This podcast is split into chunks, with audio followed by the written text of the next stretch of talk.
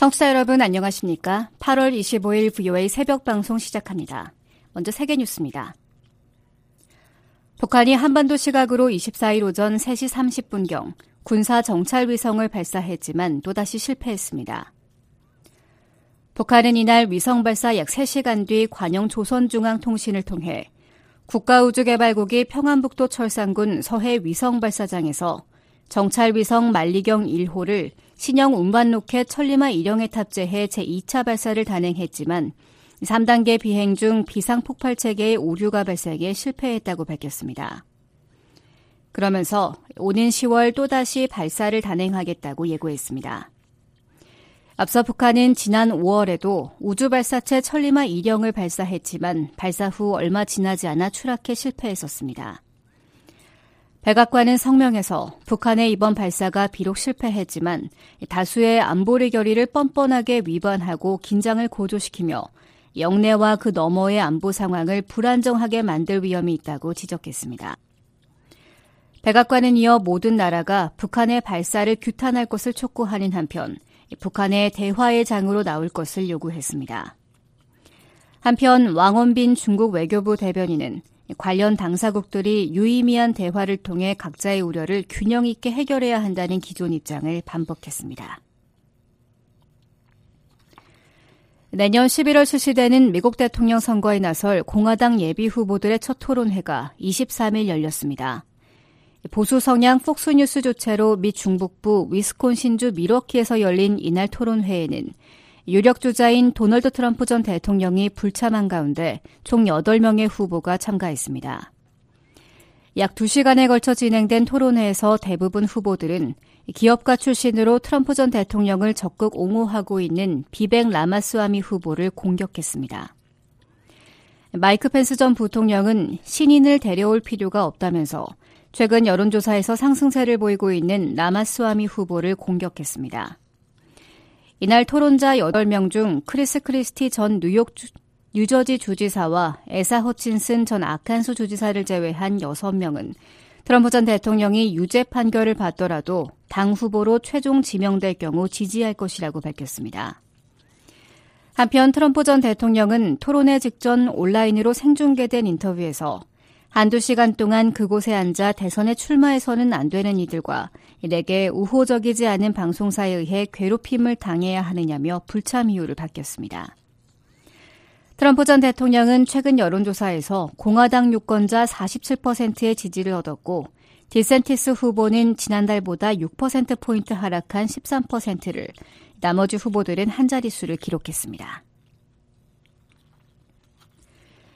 일본 후쿠시마 제1원자력 발전소에서 발생한 오염수 처리수에 대한 방류가 24일 오후 1시경부터 시작됐습니다.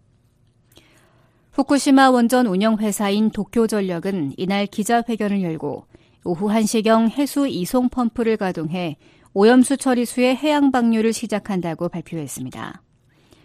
이날 방류가 시작된 오염수 처리수는 삼중 수소를 제외한 대부분의 방사성 물질을 제거할 수 있는 다핵종 제거 설비 알프스를 통해 처리됐으며 삼중 수소는 방사성 물질 허용 농도의 40분의 1까지 바닷물로 희석될 것이라고 NHK 방송이 보도했습니다.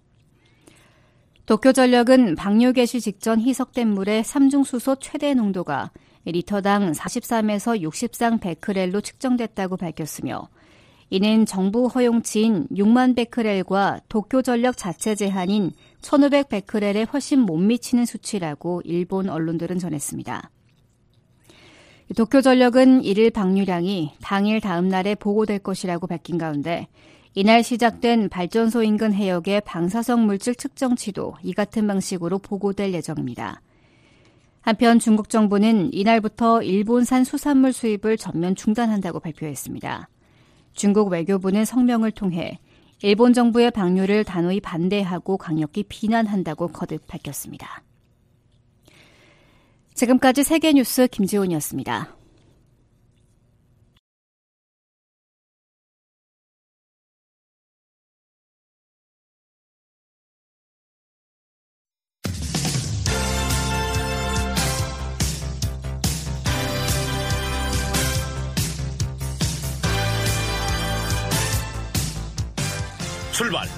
뉴스 쇼.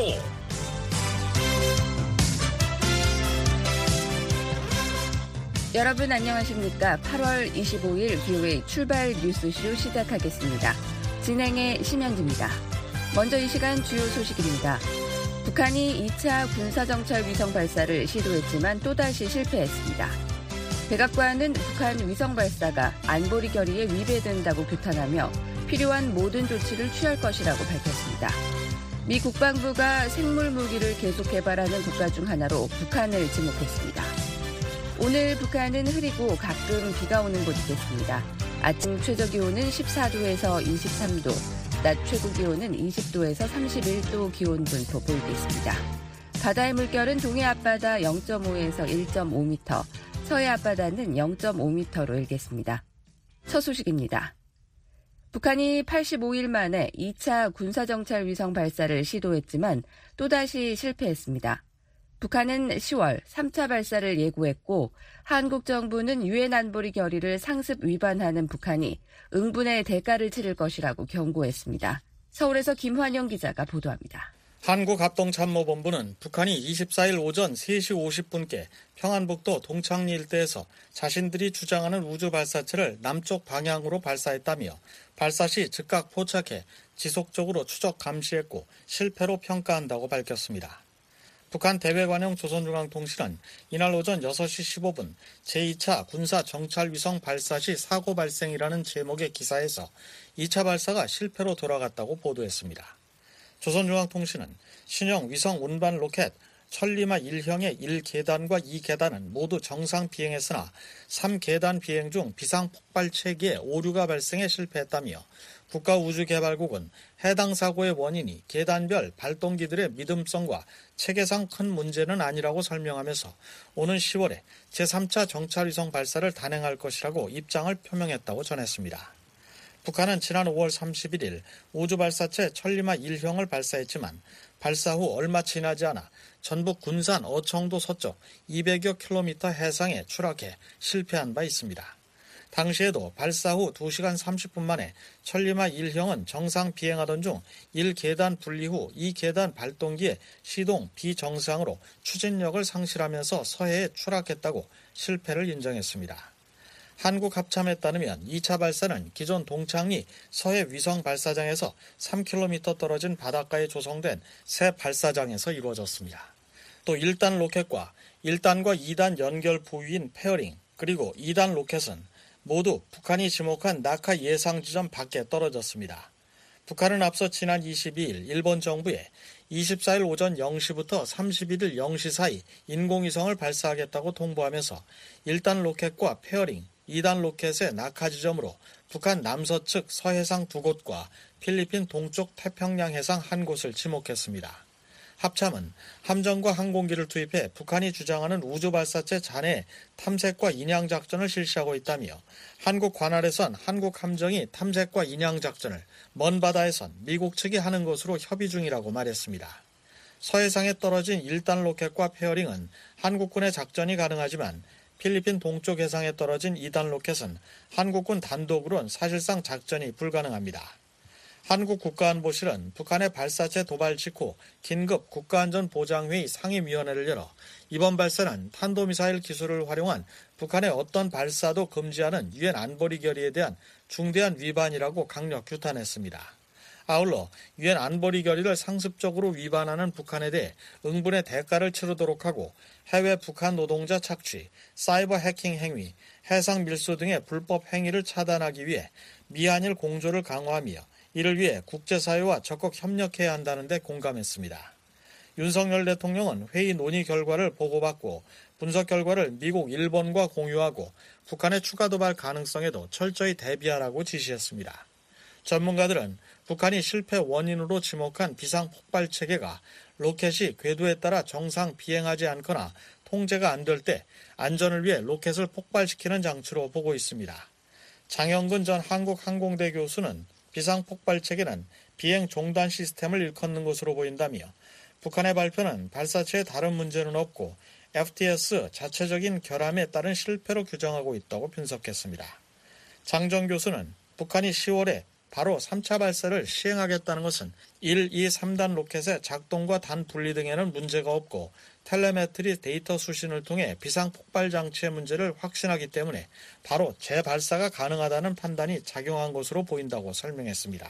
자기들 발표에 의하면은 1단, 2단, 3단 다 작동을 잘 했는데 다만 비상 폭발 체계라는 것이 비의도적으로 모작동을 일으켜서 폭발했다는 얘기글라요. 비상 폭발 체계라는 게. 이건 의무사항이 아니글라요 원래. 다른 건 다 문제가 없다 그러면 그거 띄고 발사해도 돼. 막말로 얘기하면. 그러니까 뭐 자기들로서는 이거는 사서 문제다. 그러니까 이제 10월에 발사하겠다. 이런 얘기죠.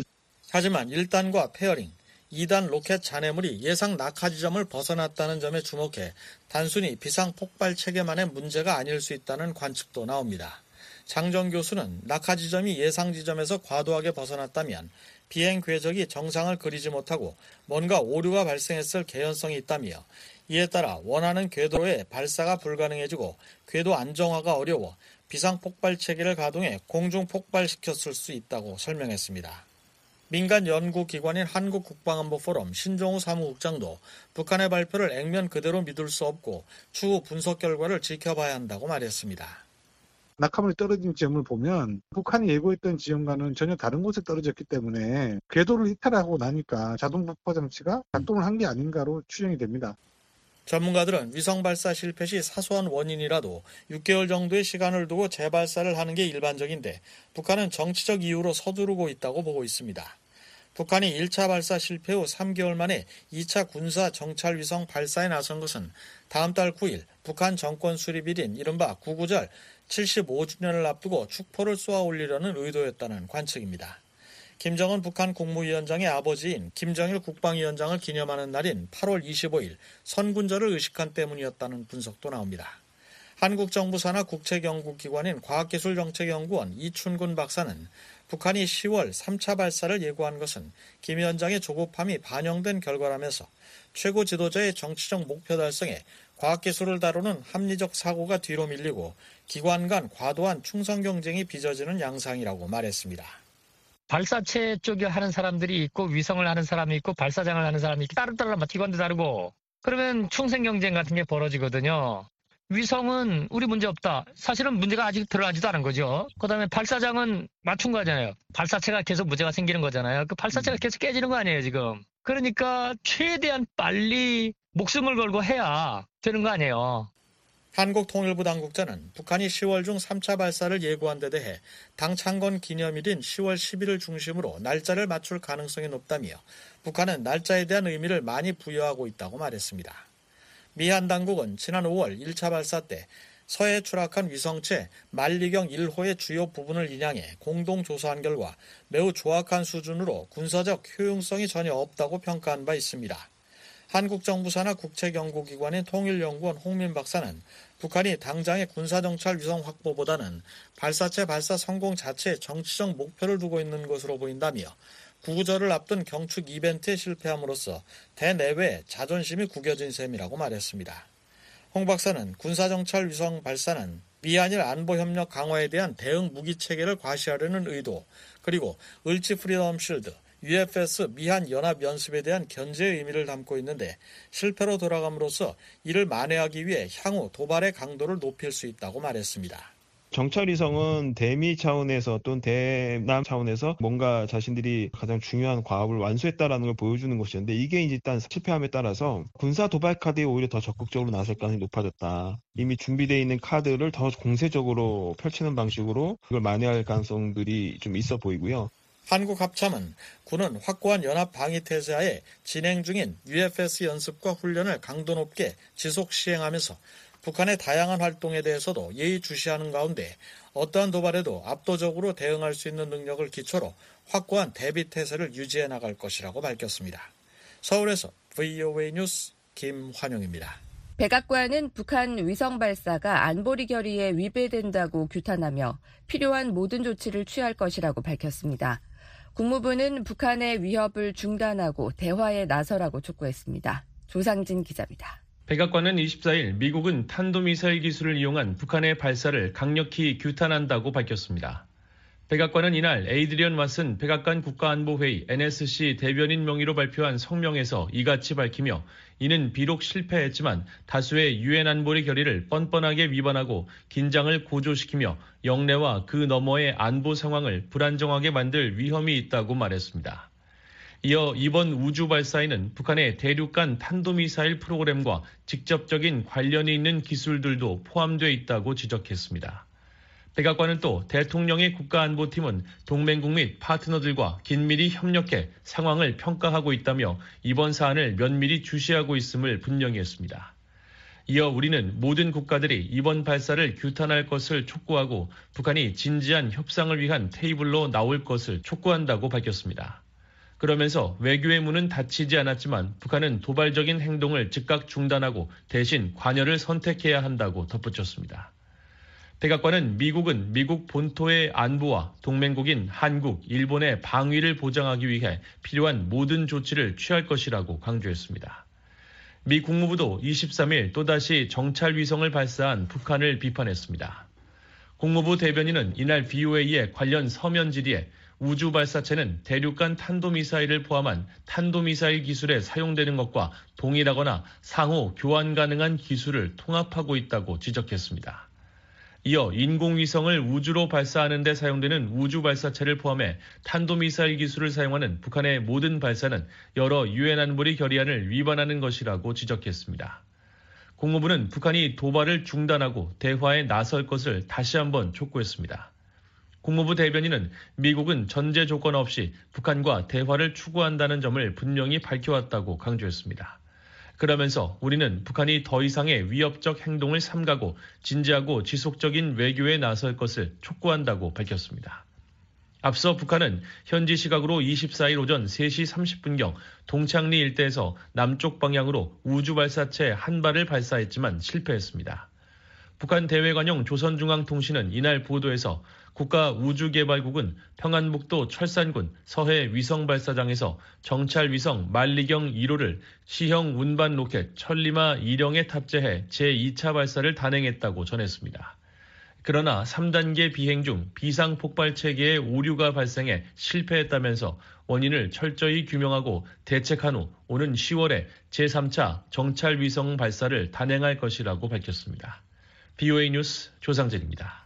토니 블링컨 미국 국무장관과 박진 한국 외교부 장관, 하야시 요시마사 일본 외무상은 24일 전화 통화를 갖고 북한의 2차 군사정찰 위성 발사체 발사 시도에 대한 3국의 공동 대응 방안을 협의했다고 한국 외교부가 밝혔습니다. 한국 외교부는 새 장관이 북한의 불법적 발사에 대한 대응으로 대북 독자 제재를 검토해 나가기로 했다고 밝혀 3국이 보조를 맞춰 제재 조치에 나설 전망입니다.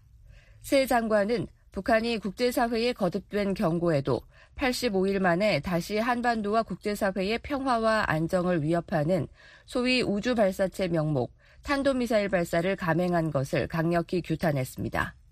또 북한이 오는 10월 3차 발사를 공언한 데 대해 동향을 면밀히 주시하고 추가 도발 가능성에 철저히 대비해 나가기로 했습니다.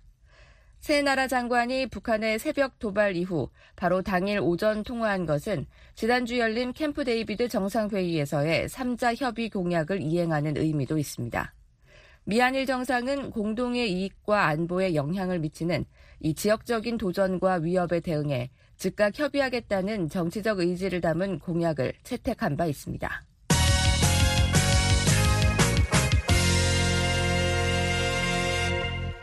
유엔은 북한의 23일 위성 발사가 안보리 결의 위반이라는 점을 지적했습니다. 유엔 대변인은 이날 BOA의 서면 논평 요청에 안토니우 구테우스 유엔 사무총장은 북한의 한반도의 지속 가능한 평화와 완전하고 검증 가능한 비핵화를 향한 외교적인 노력을 재개할 것을 촉구한다고 밝혔습니다. 이어 탄도미사일 기술을 사용한 모든 발사는 관련 안보리 결의에 위배되는 것이라고 강조했습니다. 유엔 안보리는 2006년 북한의 1차 핵실험에 따른 대응으로 채택한 대북 제재 결의 17185 5항을 통해 탄도미사일 프로그램 관련 모든 활동을 금지한다고 명시했습니다. 이후 안보리는 추가 대북 결의 18745 2009년 2087호 2013년 등을 통해 탄도미사일 기술을 사용한 어떤 추가 발사도 금지한다며 문구를 더욱 구체화했습니다. 앞서 한국합동참모본부는 한반도 시각 24일 북한이 남쪽 방향으로 북한이 주장하는 우주 발사체를 발사했다고 밝혔습니다. 북한이 군사 정찰 위성을 발사한 건 지난 5월 31일 이후 약 85일 만입니다. 미국 전문가들은 미한일이 3국 정상회의를 통해 대북 억지력 강화 기조를 확인했다고 평가했습니다. 아울러 사이버 협력을 통해 북한의 자금줄을 차단하고 대북 압박 수단으로 공동 가치인 인권을 내세웠다고 분석했습니다. BOA는 역사적인 미한일 정상회담을 결산하는 6차례 기획 보도를 마련했습니다. 오늘은 그 세 번째 순서로 미한일 정상의 대북 정책 협력을 짚어보겠습니다. 안소영 기자입니다. 미국 전문가들은 캠프 데이비드에서 만난 미한일 정상이 북한이 제기하는 영내 안보 도전에 대처하기 위한 삼국 공동의 원칙과 가치를 강조하며 대북 정책 방향을 재확인했다고 평가했습니다. 게리 세이모 전 백악관 대량살상 무기 조정관은 23일 BOA와의 화상 통화에서 이번 정상회의는 북한 위협에 대한 3국 간 군사 및 안보 공조 측면에서 매우 성공적이었다며 미한일 연합훈련과 미사일 방어 협력, 사이버 테러 대응 등을 구체적인 성과로 꼽았습니다. I think this was a very successful summit meeting, especially in terms of coordinating uh, defense and security 세이모어 전 조정관은 특히 북한이 외교에 전혀 관심을 두지 않는 상황에서 미한일, 특히 한일 양국이 역사 문제를 극복하고 공동의 북한 위협에 대처하기 위해 협력할 수 있었던 점은 매우 중요하다고 말했습니다. 미한일 정상은 지난 18일 회의 후 발표한 공동성명 캠프 데이비드 정신에서 고도화하는 북한의 핵과 미사일 위협을 거론했습니다. 그러면서 2023년 말까지 북한 미사일 경보 정보가 실시간으로 공유되도록 하고자 하며 북핵, 미사일 위협에 대응하기 위해 증강된 탄도미사일 방어 협력을 추진할 것이라는 점을 명시했습니다. 에반스 리비어 전 국무부 동아태 담당 수석 부차관보는 이번 정상회의 결과로 도출된 새로운 안보 체계는 영내 평화와 안정을 유지하는 데 큰 도움이 될 것이라고 평가했습니다. The new security architecture that I've talked about that came out as a result of this summit and that statement I think is going to really help preserve peace and stability in the region for a long time to come. 리비아 전 수석 부차관보는 특별히 북한 문제와 관련해 이번 정상회의의 핵심 목표 중 하나는 영내 평화와 안정을 위협하는 세력, 특히 북한의 힘과 억지력과 관련한 분명한 메시지를 보내는 것이었다며 이같이 말했습니다. 전문가들은 무엇보다 삼국 정상이 북한의 불법 사이버 활동에 대한 대응 방안을 부각한 데 주목하며 북한의 돈줄을 옥죄겠다는 의미로 해석했습니다. 브루스 클링너 헤리티지 재단 선임 연구원은 지난해 북한의 암호화폐 절도액은 약 17억 달러로 북한의 공식 무역액을 상회하는 규모라고 설명하며 이는 북한의 불법적인 핵과 미사일 프로그램에 대한 국제 제재를 약화하는 방법이기도 하다고 지적했습니다. So uh, last year they uh, stole approximately 1.7 billion dollars in um, in, in uh, cryptocurrency. Uh, that's even larger than their uh, their formal trade. Um, mm-hmm. So it's extremely lucrative for them. 최근 북한의 사이버 범죄에 대한 대응이 필요하다는 인식이 높아진 가운데 미한 간 양자 이니셔티브 그룹에 이은 일본의 참여는 대북 대응에 있어 훨씬 더 유용하고 효과적일 것이라는 설명입니다. 미한일 3국 정상은 이번에 발표한 공동성명에서 북한의 사이버 위협에 대응하고 사이버 활동을 통한 제재 회피를 차단하기 위해 국제사회와의 공조를 포함 3국 간 협력을 추진해 나가고자 3자 실무그룹 신설을 발표한다고 밝혔습니다. 미국과 한국은 이미 지난해 8월 제1차 북한 사이버 위협 대응 미한 실무그룹 회의를 개최했으며 가장 최근인 지난달에는 4차 회의를 진행한 바 있습니다. 리비아 전 수석 부차관보는 3자 실무그룹 신설 목적은 북한의 자금원을 제거해 관리할 방안을 강구하겠다는 3국의 의지를 보여주기 위한 것으로 해석했습니다. For cyber activity by North Korea, North Korea would have trouble funding its ballistic missile and nuclear weapons development. So that funding stream that comes in as a result of illicit activities, particularly in the cyber realm, 북한이 불법적인 사이버 활동이 아니었다면 탄도미사일과 핵무기 개발에 자금을 조달하는데 어려움을 겪었을 것이라는 겁니다. 따라서 이번 정상회의는 3국 정상에게 북한이 핵과 탄도미사일 프로그램을 지원하기 위한 자금을 확보하는 능력에 대처하기 위해 조율된 조치, 긴밀한 공조 조치를 취해야 한다는 공통된 견해를 마련할 기회를 제공했다고 덧붙였습니다. 리비아 전 수석 부차관보는 이어 북한이 국제사회의 금융구조와 은행 시스템 등의 허점을 악용해 불법 무기 프로그램 개발에 자금을 조달하고 있는 만큼 미한일 3자 실무그룹이 국제사회로 확장될 것으로 내다봤습니다. 세이머 전 조정관은 미한일 정상이 대북 압박 수단 중 하나로 삼국의 공동 가치인 인권을 내세웠다는 점에 주목했습니다.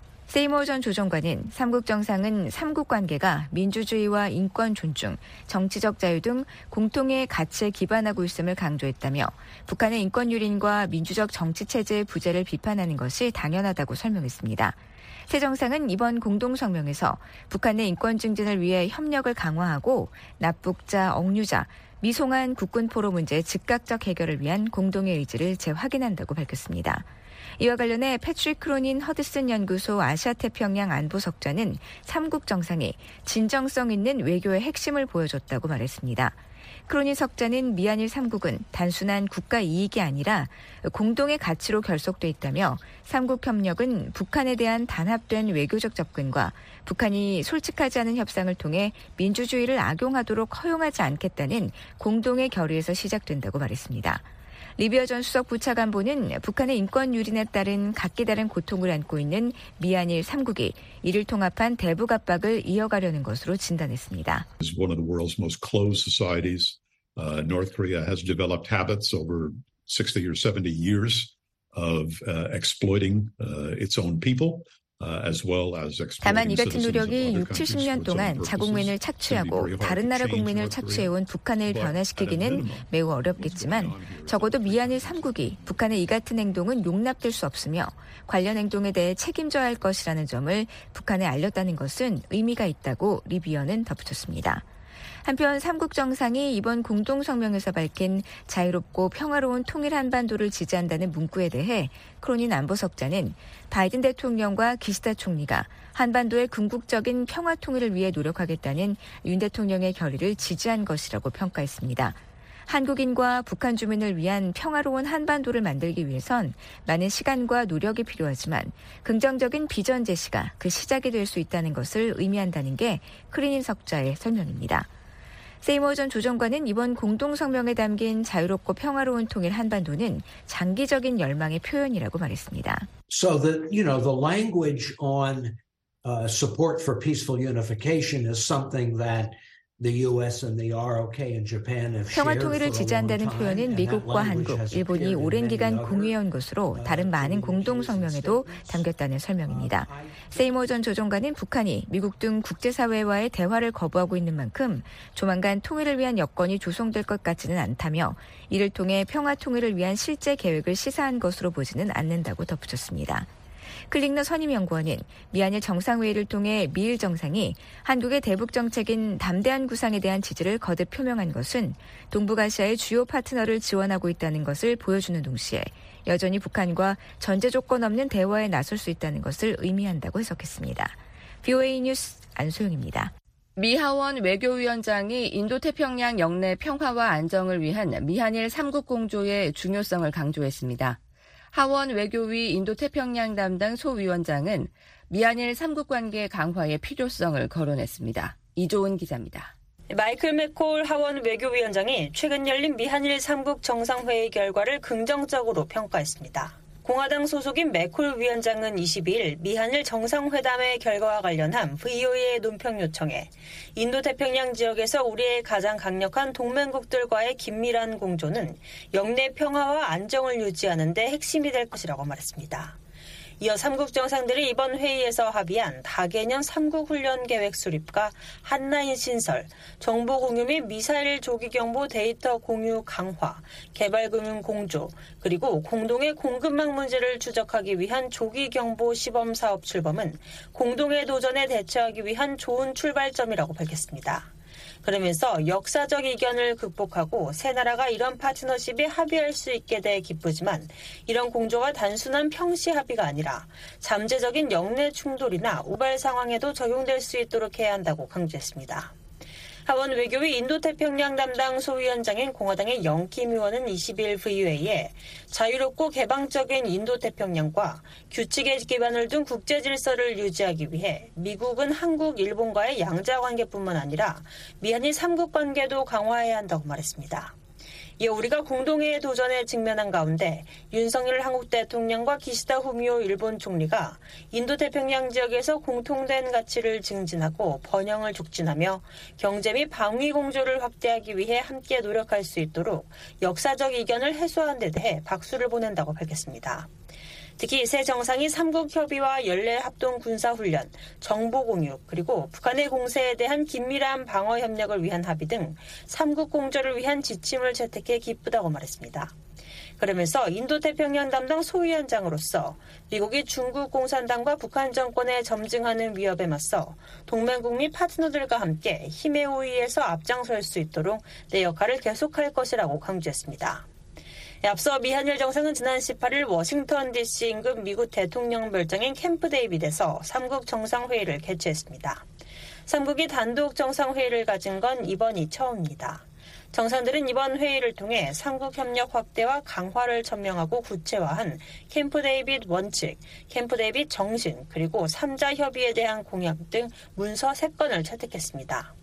조 바이든 미국 대통령은 정상회의 뒤 열린 공동기자회견에서 우리는 북한의 미사일 발사와 사이버 활동을 포함한 정보 공유를 배가하고 있으며 탄도미사일 방어 협력을 강화하고 있다고 밝혔습니다. We're doubling down on information sharing, including on the DPRK's missile launches and cyber activities. 바이든 대통령은 또 결정적으로 우리 모두는 어디서 발생하는 위협이든 우리 중 어떤 국가에 대한 위협에 대응하기 위해 서로 신속하게 협의하기로 약속했다고 말했습니다. VOA 뉴스 이조은입니다. 미국 재무부가 북한의 돈 세탁에 활용된 믹서 업체의 러시아인 공동 창업자를 전격 제재했습니다. 법무부는 공동 창업자 2명을 기소하고 이 중 1명을 체포했습니다. 함지아 기자가 보도합니다. 미 재무부 해외자산 통제실은 23일 보도자료를 통해 토네이도 캐시의 공동 창업자인 로만 세메노프를 북한 해킹 조직 라자루스에 물질적 지원을 제공한 혐의로 제재한다고 밝혔습니다. 토네이도 캐시는 2019년 설립된 이래 라자루스가 탈취한 수억 달러 상당의 가상화폐를 돈 세탁하는 등 각종 사이버 범죄에 연루된 혐의를 받는 업체입니다. 미국 정부는 지난 2019년 라자루스 그룹을 제재했으며 지난해 8월엔 토네이도 캐시를 제재 명단에 올린 바 있습니다. 해외 자산 통제실은 러시아 국적자인 세메노프가 가상화폐 거래자의 익명성을 높이는 것을 목적으로 토네이도 캐시를 설립한 인물이라고 밝혔습니다. 그러면서 세메노프가 미디어와 온라인 등을 통해 토네이도 캐시를 적극적으로 홍보한 것은 물론 일부 토네이도 캐시 사용자들에게 거래 익명화를 위한 조언도 했다고 지적했습니다. 또한 토네이도 캐시가 라자루스 그룹이 훔친 가상화폐를 세탁하는 데 이용되고 있다는 경고를 받은 후에도 토네이도 캐시에 추가 자금을 투입하는 등 익명성 강화를 위한 조치를 취했다고 덧붙였습니다. 특히 2022년 4월 세메노프는 재무부 특별지정 제재 명단에 라자루스 그룹과 연계된 이더리움 가상화폐 자금이 토네이도 서비스를 통해 전송되고 있다는 사실을 알았지만 이에 충분히 대처하지 않았다고 해외자산 통제실은 밝혔습니다. 당시 이더리움 가상화폐는 북한이 암호화폐 전송 네트워크 로닌에 침입해 탈취한 6억 2천만 달러 중 일부로 알려졌습니다. 해외자산 통제실은 세메노프가 북한 정권을 위해 탈취된 가상화폐가 토네이도 캐시를 통해 세탁되고 있다는 증거를 지속적으로 무시하거나 경시했다고 밝혔습니다. 그러면서 이후에도 다른 행위자들이 토네이도 캐시를 사용할 위험을 방지하거나 이를 완화하기 위한 의미 있는 조치도 취하지 않았다고 지적했습니다. 윌리 아데예모 재무부 부장관은 이날 보도자료에서 토네이도 캐시 창업자들은 라자루스 그룹이 북한 김정은 정권을 위해 믹싱 서비스를 통해 수억 달러 상당의 탈취한 가상화폐를 세탁하고 있다는 사실을 알고도 믹싱 서비스를 계속 개발하고 홍보했고 불법적인 목적으로의 사용을 줄이기 위한 의미 있는 조치도 취하지 않았다고 말했습니다. 이어 수사를 담당한 미 국세청 범죄수사부서와 해외자산통제실의 오늘 조치는 미국의 국가안보를 위협하는 가상화폐 믹싱 서비스를 무모하게 운영하고 지원하는 자들을 계속 추적하겠다는 재무부의 의지를 보여준다고 강조했습니다. 국무부도 이날 매튜 밀러 대변인 명의의 성명을 통해 재무부의 제재 조치는 미국의 범정부적 노력의 일환이라고 강조했습니다. 이어 북한의 공격적인 사이버 절도 행위는 불법적인 대량 살상 무기와 탄도미사일 프로그램을 위한 자금을 충당하는데 핵심적인 역할을 하고 있다고 지적했습니다. 그러면서 오늘 조치는 암호화폐 생태계를 포함한 우리의 금융 시스템의 무결성을 보호하고 불법 활동을 통해 자금을 조달하는 북한의 능력을 방해하겠다는 미국의 의지를 보여주는 것이라고 강조했습니다. 한편 이날 재무부 해외자산통제실과 별도로 법무부는 세메노프와 또 다른 토네이도 캐시 공동 창업자 로만 스톰에 대한 기소 사실을 공개했습니다.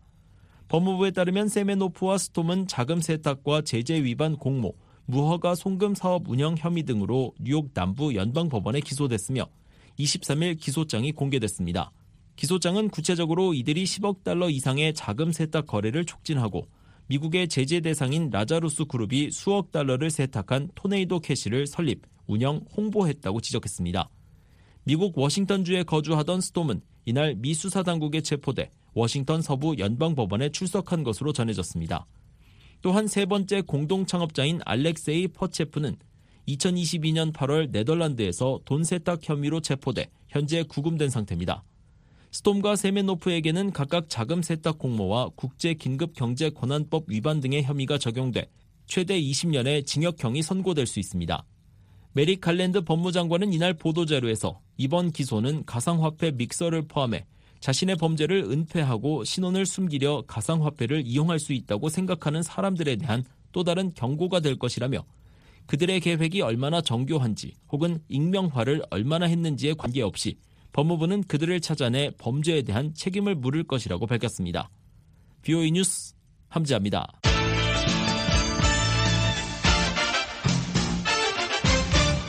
북한 해킹 조직이 탈취한 거액의 암호화폐를 자금 세탁해 현금화할 가능성이 있다고 미국 연방수사국 FBI가 경고했습니다.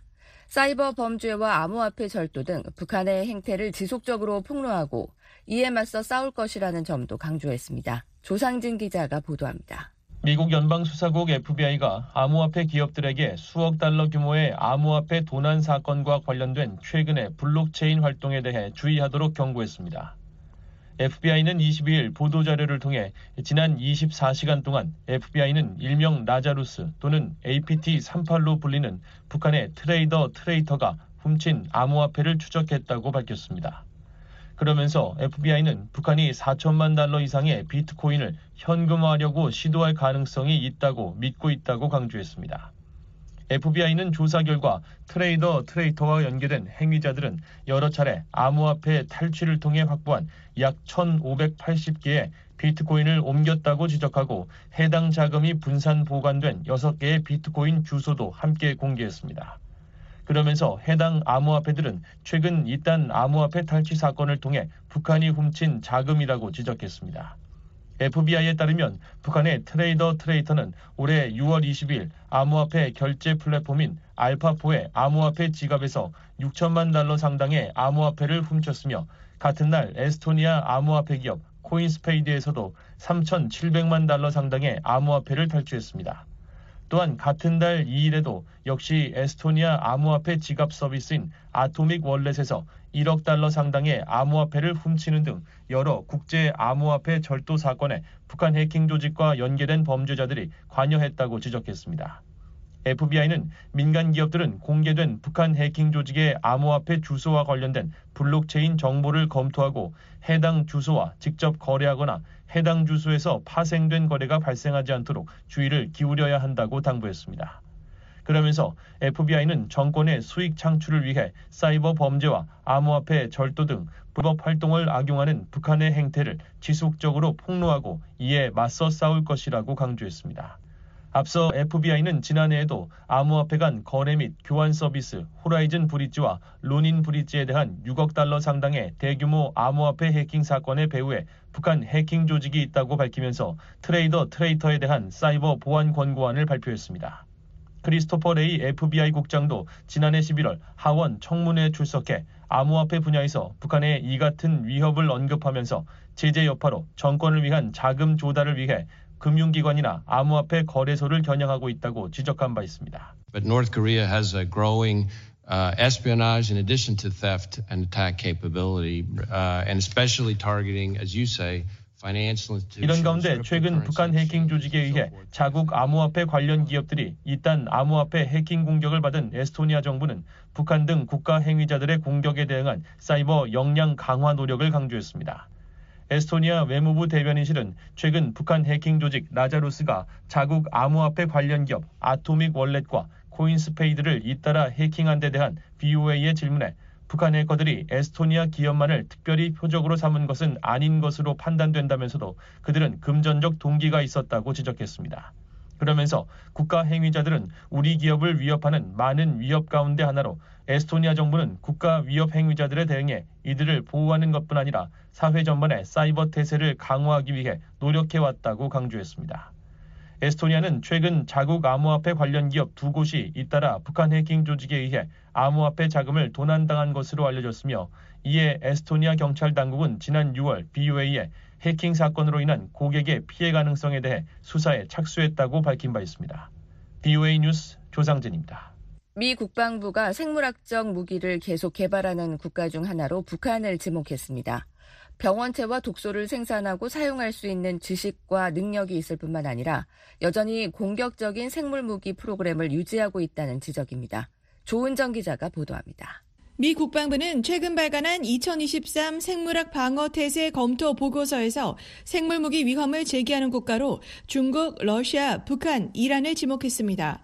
보고서는 중국, 러시아, 북한이라는 아마도 전통적인 병원체와 독소를 생산하고 사용할 수 있는 지식과 능력을 보유하고 있을 것이라고 밝혔습니다. 이어 이들 국가는 역사적으로 탄저병, 흑사병, 보툴리눔 독소를 비롯한 전염성이 높거나 전염성이 강한 질병을 일으키는 병원체를 추구해 왔으며 적어도 한 국가, 즉 북한은 계속해서 이를 추구하고 있다고 지적했습니다. 그러면서 이들 국가는 필요한 경우 이러한 작용제를 사용할 수 있는 지식과 능력도 보유하고 있을 것이라고 밝혔습니다.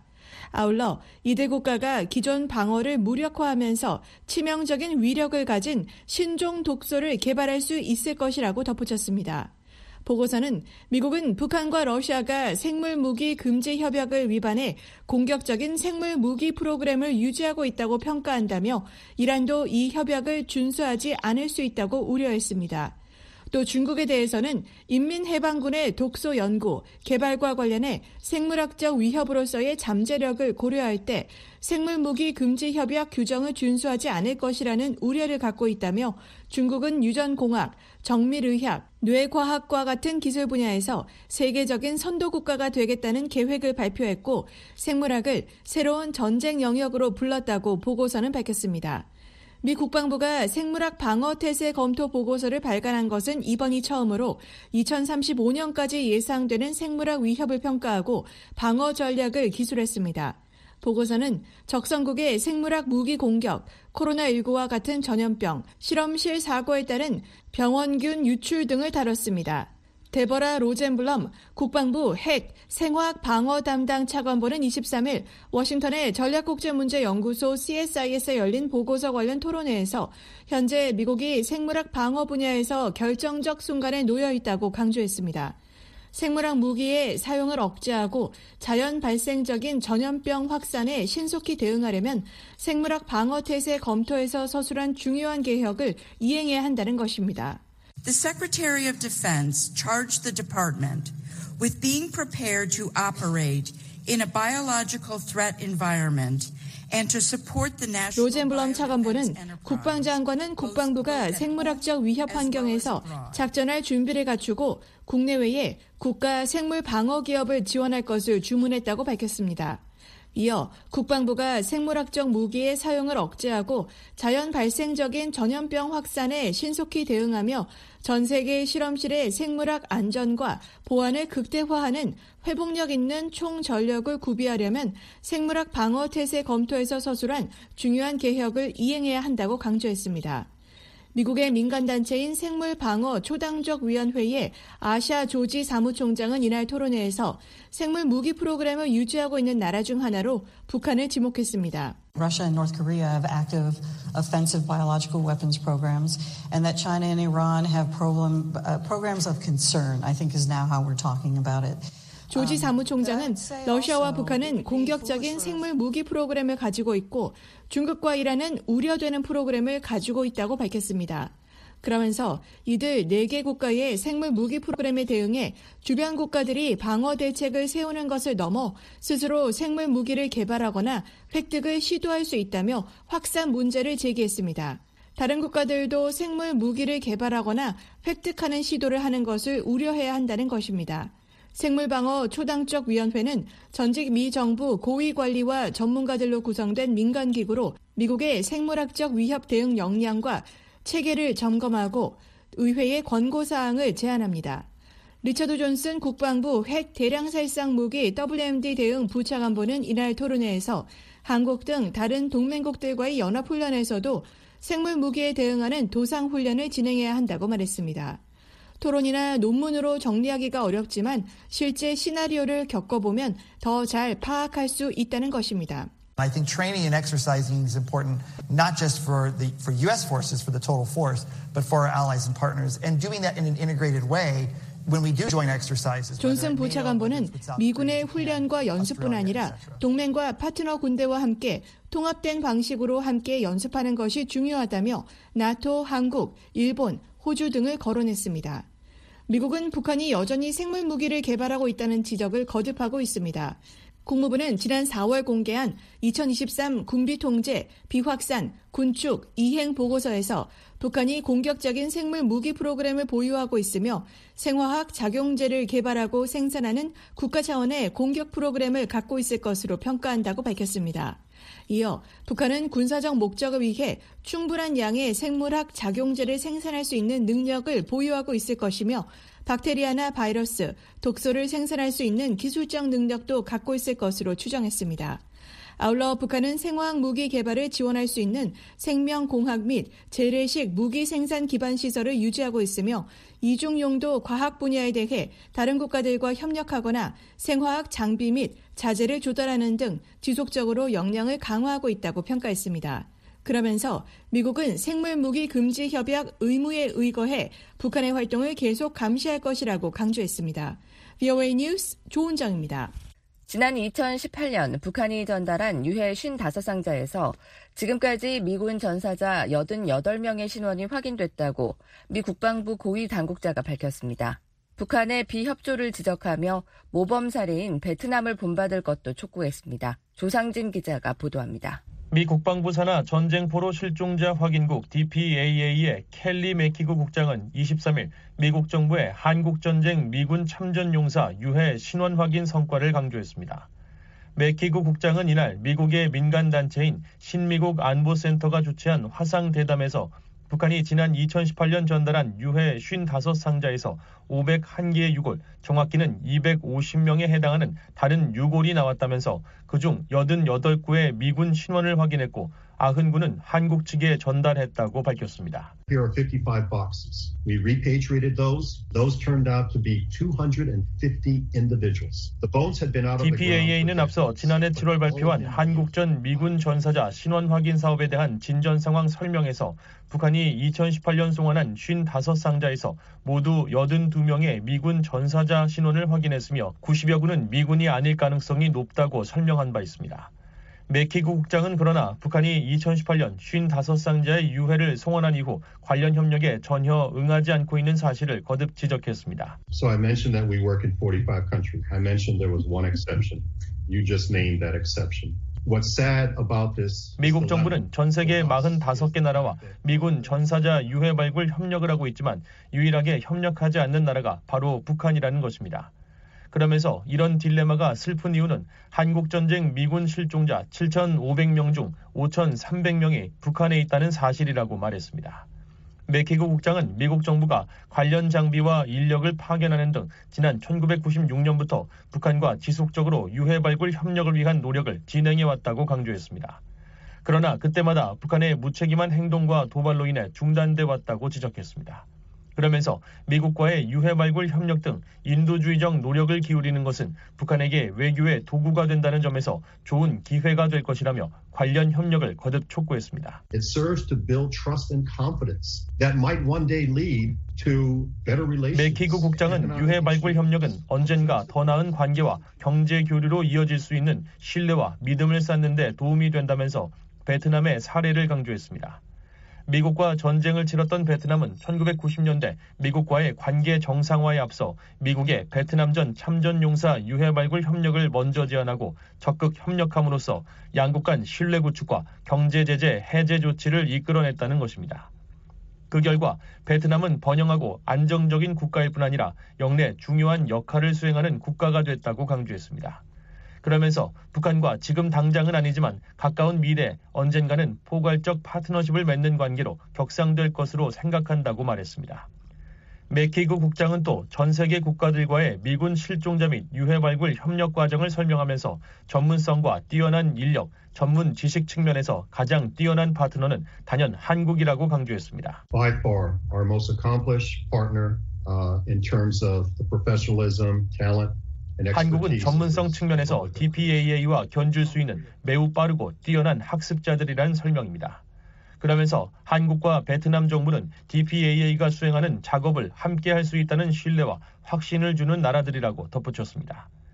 맥케이그 국장은 또 하와이 호놀룰루 펀치볼 국립묘지에 묻혀 있는 유해를 대상으로 진행되는 한국전 참전용사 발굴 프로젝트는 총 7단계 중 4단계가 진전을 보이고 있다고 밝혔습니다. 특히 지난해 도입된 새로운 유전자 감식 기법으로 지금까지 무명 용사 160여 명 이상이 70년 만에 이름을 되찾게 됐다고 설명했습니다. DPAA 측의 한국전 미군 참전 용사 신원 확인 기록에 따르면 현재 666명의 신원이 확인됐고 아직까지 신원 확인이 되지 않은 한국전 관련 미군 실종자 및 전사자는 모두 7,491명입니다. BOA 뉴스 조상진입니다.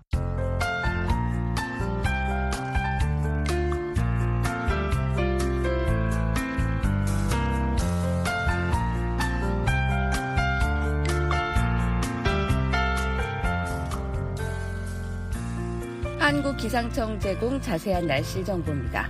오늘 북한은 하루 종일 구름이 많겠습니다. 평남은 새벽까지, 그 밖의 지역은 밤까지 비 내리는 곳 있겠습니다. 아침 최저 기온은 14도에서 23도, 낮 최고 기온은 20도에서 31도 기온 분포 보이겠습니다. 바다의 물결은 동해 앞바다 0.5에서 1.5m, 서해 앞바다는 0.5m로 일겠습니다. 이어서 지역별 날씨입니다. 평양은 오전에 흐리고 한때 비 오겠습니다. 오후에는 맑아지겠습니다. 아침 최저 22도, 낮 최고 29도. 안주 오전에 흐리겠습니다. 오후에는 맑겠습니다. 아침 최저 22도, 낮 최고 29도. 남포 오전에는 흐리고 한때 비 내리는 곳 있겠습니다. 오후부터는 맑아지겠습니다. 최저 22도, 최고 29도. 신의주 오전에 구름 많겠고 오후에 맑겠습니다. 아침 최저 21도, 낮 최고 31도. 강계 오전에 흐리고 한때 비 내리는 곳 있습니다. 오후에는 가끔 소나기 소식 있겠습니다. 아침 최저 20도, 낮 최고 28도. 해주 오전에 흐리고 한때 비 내립니다. 오후부터는 맑아지겠습니다. 아침 최저 22도, 낮 최고 30도.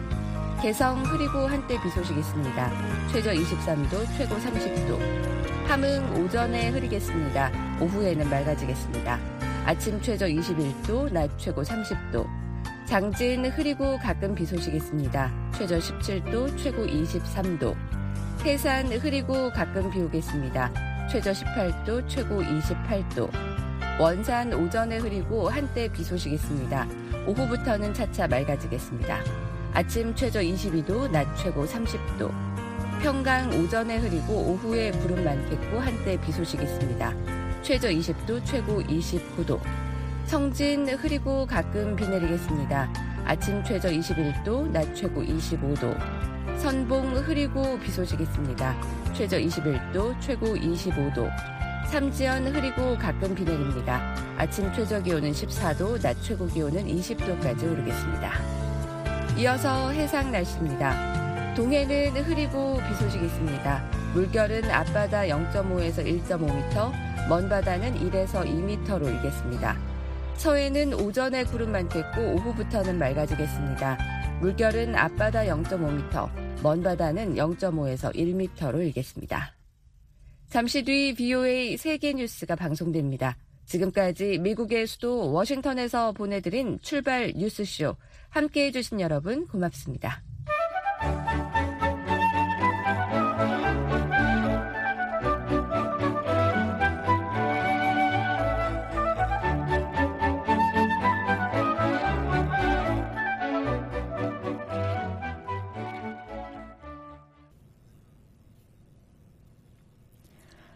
VOA 세계뉴스입니다.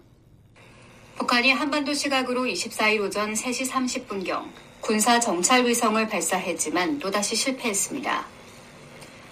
북한은 이날 위성 발사 약 3시간 뒤 관영 조선중앙통신을 통해 국가우주개발국이 평안북도 철산군 서해 위성 발사장에서 정찰 위성 만리경 1호를 신형 운반 로켓 천리마 1형에 탑재해 제2차 발사를 단행했지만 3단계 비행 중 비상 폭발 체계의 오류가 발생해 실패했다고 밝혔습니다. 그러면서 오는 10월 또다시 발사를 단행하겠다고 예고했습니다.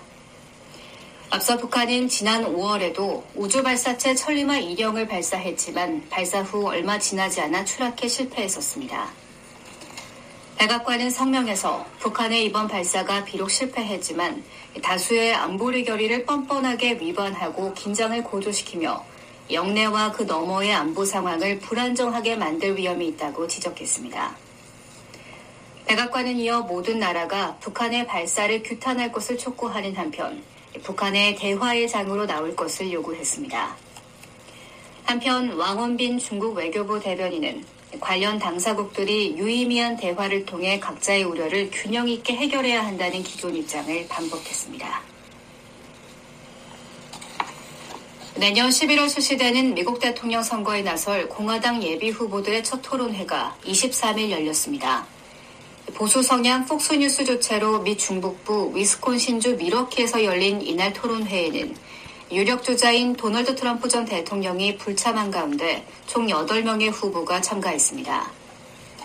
약 2시간에 걸쳐 진행된 토론회에서 대부분 후보들은 기업가 출신으로 트럼프 전 대통령을 적극 옹호하고 있는 비백 라마스와미 후보를 공격했습니다. 마이크 펜스 전 부통령은 신인을 데려올 필요가 없다면서 최근 여론조사에서 상승세를 보이고 있는 라마스와미 후보를 공격했습니다. 이날 토론자 8명 중 크리스 크리스티 전 뉴욕 뉴지, 뉴저지 주지사와 에이사 허친슨 전 아칸소 주지사를 제외한 6명은 트럼프 전 대통령이 유죄 판결을 받더라도 당 후보로 최종 지명될 경우 지지할 것이라고 밝혔습니다. 한편 트럼프 전 대통령은 토론회 직전 온라인으로 생중계된 인터뷰에서 한두 시간 동안 그곳에 앉아 대선에 출마해서는 안 되는 이들과 내게 우호적이지 않은 방송사에 의해 괴롭힘을 당해야 하느냐며 불참 이유를 밝혔습니다. 트럼프 전 대통령은 최근 여론조사에서 공화당 유권자 47%의 지지를 얻었고 디센티스 후보는 지난달보다 6%포인트 하락한 13%를 나머지 후보들은 한 자릿수를 기록했습니다. 미국이 24일 우크라이나 어린이 강제 추방에 관여한 개인과 단체를 제재했습니다. 미 국무부는 이날 우크라이나 독립기념일을 맞아 우크라이나 아동의 강제 추방과 이송에 대한 책임을 묻기 위해 개인 12명과 단체 한 곳을 제재한다고 밝혔습니다. 이날 제재 명단에 오른 이들은 러시아 세계 지역과 체첸 공화국, 러시아 점령 크림반도 등의 아동 권리 지역 위원으로 우크라이나 아동을 러시아로 추방하고 러시아 가족에 입양시킨 것을 도운 것으로 알려졌습니다. 또 크림반도에 위치한 러시아 정부 소유의 일명 여름 캠프를 운영하는 국제아동센터 아르텍과 그 관장이 제재됐습니다. 아르텍은 러시아에 대한 애국심을 기르는 재교육 프로그램으로 우크라이나 어린이를 수용해 교육시켰다고 국무부는 밝혔습니다. 이외에도 러시아 정부가 임명한 각종 교육기관과 청소년 군대 고위급 관계자가 제재됐습니다. 국무부는 또 우크라이나 민간 청소년에 대한 인권 침해에 연루된 것으로 알려진 러시아 공무원 3명에 대해 비자 제한 조치를 부과했습니다. 이날 제재된 이들의 미국 내 자산은 동결되며 미국인과의 거래는 막히게 됩니다. 우크라이나 정부는 2022년 러시아의 침공 이후 러시아 당국이 약 19,500명의 어린이를 추방하거나 강제 이주시킨 것으로 추산하고 있습니다. 일본 후쿠시마 제1원자력 발전소에서 발생한 오염수 처리수에 대한 방류가 24일 오후 1시경부터 개시됐습니다. 후쿠시마 원전 운영회사인 도쿄전력은 이날 기자회견을 열고 오후 1시경 해수 이송 펌프를 오염수 처리수의 해양 방류를 시작한다고 발표했습니다. 세계뉴스였습니다.